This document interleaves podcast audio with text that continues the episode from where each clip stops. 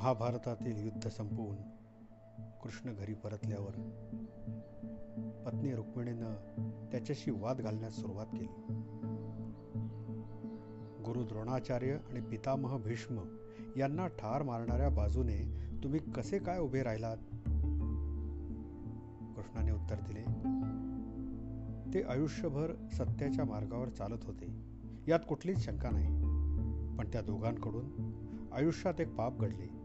आणि त्यामुळे त्यांच्या जीवनभराच्या सत्य मार्गावर पाणी फिरले. रुक्मिणीने विचारले कोणते पाप?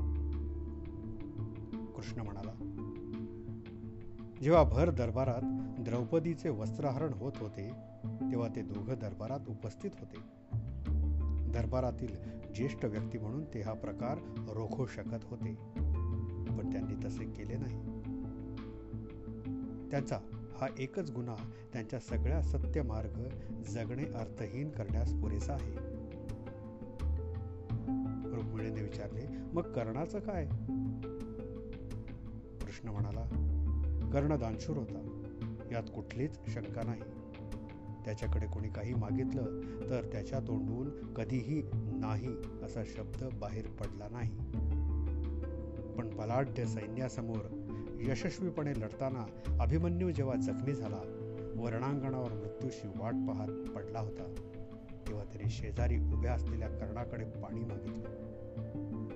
तिथे स्वच्छ पाण्याचे डबके होते.